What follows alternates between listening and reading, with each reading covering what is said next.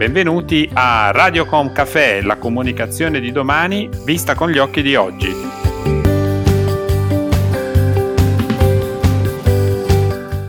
Benvenuti a una nuova puntata di Radiocom Café. Sono Roberto Botto, C E O del gruppo Libera Brand Building, e oggi prenderemo un caffè in compagnia di Chiara Pesenti, direttore della comunicazione del Politecnico di Milano, prestigiosa università scientifico-tecnologica, prima in Italia nelle classifiche internazionali. Benvenuta Chiara. Grazie mille e grazie di avermi invitato. Alla improvvisa chiusura delle università a causa del lockdown di marzo, anche voi avete organizzato la macchina della didattica a distanza. In pochi giorni avete trasferito online tutte le vostre attività, corsi, laboratori, open day e sedute di laurea. Come avete gestito quel momento così complesso e come avete continuato a comunicare con i vostri studenti? Abbiamo effettivamente comunicato con i nostri studenti attraverso eh, una newsletter quotidiana del rettore che riportava tutto ciò che ha deciso la unità di monitoraggio, che è stata istituita in uh, un giorno e che è eh, composta da eh, il dire- direttore generale, il rettore, il, i dirigenti e i presidi, prendeva le decisioni eh, su tutte le attività dell'Ateneo. E naturalmente vuol dire eh, come erogare i corsi a distanza per quarantatremila studenti, ma anche per esempio come organizzare un career day virtuale con le aziende ma, o degli sportelli in modo virtuale per uh, tutti gli studenti, eh, ma anche un palinsesto di eventi culturali per la cittadinanza. Insomma, in pochi giorni abbiamo trasformato un campus da una vita di campus in presenza in una vita di campus online, e abbiamo cercato di comunicarlo giornalmente a tutta la comunità. L'Italia investe nell'università lo zero virgola tre per cento del P I L. Nessuno in Europa spende meno di noi. Eppure oggi il Politecnico di Milano è riuscito a diventare un modello, attira studenti stranieri, è la prima università in Italia e tra le prime dieci al mondo per architettura, ingegneria e design. Cosa potrebbe imparare l'università italiana dal modello Politecnico?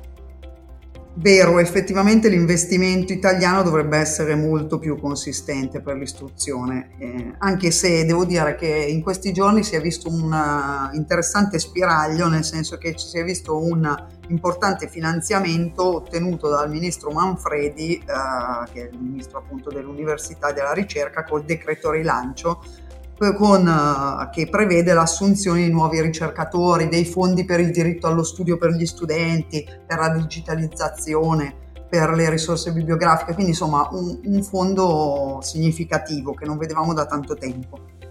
Per quanto riguarda il modello Politecnico, io non credo che esista un modello Politecnico, io credo che ogni università dovrebbe trovare la sua strada valorizzando le proprie peculiarità, i propri punti di forza, diciamo. Noi, il nostro punto di forza è sicuramente di essere in una città come Milano, che è una città che ospita duecentomila studenti, quindi una comunità importantissima, di cui il dieci per cento straniera. E una comunità che, che una città che è internazionale, produttiva, culturale, quindi noi abbiamo la fortuna di essere in una città così. E poi abbiamo, devo dire, come altro punto di forza, secondo me importantissimo, il capitale umano, nel senso che siamo una comunità molto coesa di eh, persone di straordinario livello, e questo è molto importante. Quindi ognuno deve ragionare, secondo me, sui suoi punti di forza, che sono diversi. I mesi appena trascorsi hanno dimostrato a tutti quanto siano fondamentali nella nostra vita tecnologia e innovazione, ma anche che bisogna investire in infrastrutture digitali per mettersi al passo con gli altri paesi europei. Quali dovrebbero essere i prossimi passi da compiere? Ovviamente per me è una domanda difficile, nel senso che è evidente che non, come dire, non sono uno scienziato, un ricercatore, sono una, una responsabile della comunicazione, però posso dire, cioè diciamo la mia opinione personale è, allora la prima cosa che abbiamo visto in questi giorni diciamo è la pessima digitalizzazione della scuola, quindi mi viene da dire la prima cosa è digitalizzare la scuola. Abbiamo visto nel periodo di lockdown quanta difficoltà hanno avuto le scuole nell'erogare la didattica. E questo, a proposito del, degli investimenti in istruzione di cui parlavamo prima, eh, dovrebbe essere un grosso, secondo me, investimento del governo, ma non solo nei mezzi, cioè non di dotare di qualche iPad o di qualche computer le scuole, ma proprio di pianificare un vero e proprio percorso di digitalizzazione e formazione eh, nelle, delle, nelle scuole. E poi ovviamente cioè, questa domanda è molto ampia, per cui è evidente che per esempio al Politecnico stiamo lavorando sulla tecnologia cinque G in molti ambiti, come non so per esempio la salute, la, lo, la smart city, eh, la smart home, la mobilità, l'industria, la, anche l'intrattenimento, quindi insomma c'è molto lavoro da fare in termini di digitalizzazione. Negli ultimi quindici anni l'università italiana ha perso trentasettemila iscritti, soprattutto al sud e negli ambienti economicamente più svantaggiati. Abbiamo anche il numero di laureati più basso d'Europa. Sembra che i ragazzi non ci credano più. Cosa deve fare l'università per attirarli di nuovo e nello specifico cosa state facendo voi eh, come Politecnico di Milano? Allora, noi intanto facciamo una cosa, cioè secondo me il Politecnico, l'università ha un dovere sociale, quindi noi lavoriamo molto con i bambini a partire dalle elementari e quindi Eh, il nostro obiettivo è quello di far capire l'importanza della scienza e della tecnologia nella loro vita quotidiana e lo facciamo come? Con lezioni in università, con iniziative per le scuole, con laboratori aperti. Per esempio durante il lockdown abbiamo fatto delle lezioni online per i bambini ogni sabato, un ciclo che si chiamava Polimi for Kids e eh, ogni evento era frequentato da mille famiglie. E oggi tutto questo materiale è sul canale YouTube del Politecnico di Milano e è molto visto. Abbiamo anche poi un portale che si chiama w w w punto poc punto polimi punto i t e ci sono dei MOOC, cioè che sono quei corsi ad accesso gratuito che sono molto popolari nelle università americane e un po' meno nelle università italiane, dove mettiamo a disposizione per i cittadini eh, dei corsi sulle discipline chiaramente politecniche, quindi design, architettura e ingegneria, ma ci sono dei corsi ovviamente anche di ingegneria gestionale, per esempio, che possono interessare altri mondi. E questi corsi chiaramente sono anche per le scuole, per i ricercatori e per i cittadini. E poi eh, naturalmente per i nostri studenti prospective, cioè per quelli che arriveranno nazionali e internazionali, cerchiamo di eh, mostrare alla nostra comunità degli alunni, cioè eh, per far capire diciamo, la loro passione, il successo che hanno avuto e gli sbocchi occupazionali dei nostri corsi. Il Politecnico accompagna i suoi laureati nel mercato del lavoro grazie alla collaborazione con le aziende e anche grazie al vostro incubatore di startup, il PoliHub. In questo modo sostiene e finanzia imprese innovative che fatturano milioni di euro e creano posti di lavoro. L'università è una riserva di creatività e talento che l'Italia si lascia sfuggire? Io non credo che l'Italia se la stia lasciando sfuggire. Al Politecnico il novantaquattro per cento dei laureati, che sono circa settemila all'anno, trova lavoro entro un anno dal titolo, ma di questi il, quasi il novanta per cento lavora in Italia. Quindi di fatto, come dire, l'Italia è un buon bacino per l'occupazione dei nostri laureati. Eh, poi è evidente che eh, avendo noi delle alleanze internazionali importanti con eh, università abbiamo degli scambi chiaramente di alunni, di ricercatori, ma questo secondo me è un, un arricchimento e uno scambio importantissimo, perché ricordiamoci sempre, che è una cosa su cui riflettiamo secondo me molto poco, che chiunque vada all'estero è un potenziale ambasciatore della cultura italiana, della cultura della nostra istruzione, delle nostre università. Quindi è anche importante che alcuni dei nostri laureati vadano all'estero per la loro formazione e per la nostra, uh, come dire, diffusione. Le attività del Politecnico nei prossimi tre anni gireranno intorno ad alcuni grandi temi, come ad esempio, ne parlavamo anche prima, la sostenibilità, eh, le smart city, la salute e l'occupazione. Che progetti avete in particolare?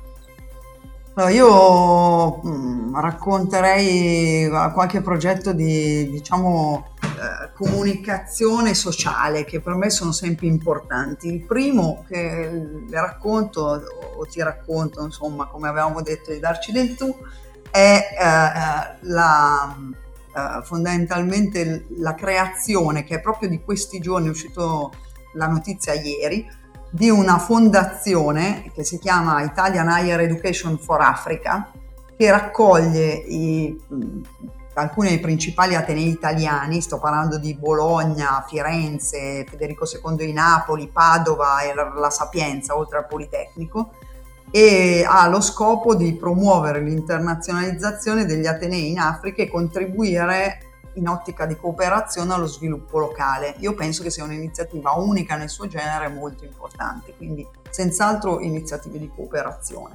Poi naturalmente eh, incoraggiamo quello che è il trasferimento tecnologico, come abbiamo detto prima, e aiutiamo, cerchiamo sempre di più di fare, di sviluppare dei progetti e start-up eh, ad alto contenuto tecnologico e, in vari settori, e questo lo, lo abbiamo fatto ad esempio creando un'iniziativa di venture capital in Italia, e stiamo muovendoci sull'Europa, e i settori naturalmente sono il settore della manifattura, industriale, l'energia, telecomunicazioni, il design, i materiali, insomma vari settori, quindi senz'altro stiamo cercando di aiutare lo sviluppo eh, di progetti tecnologici.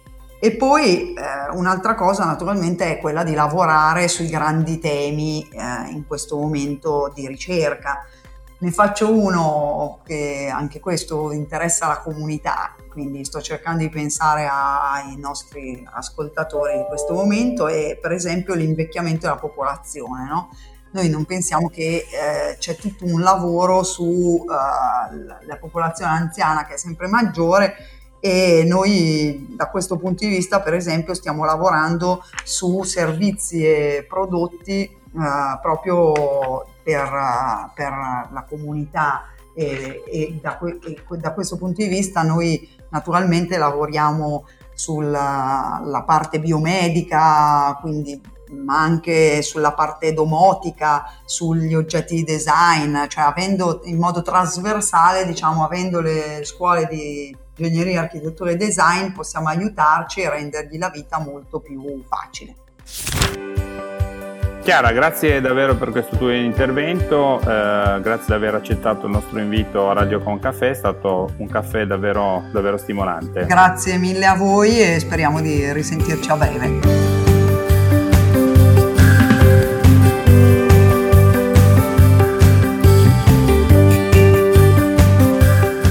Si conclude qui questo episodio di Radiocom Café, il canale podcast del gruppo Libera Brand Building. Se avete piacere di ascoltare altri racconti, potete collegarvi a radiocom punto café, Spotify, Spreaker, Google Podcast e Alexa.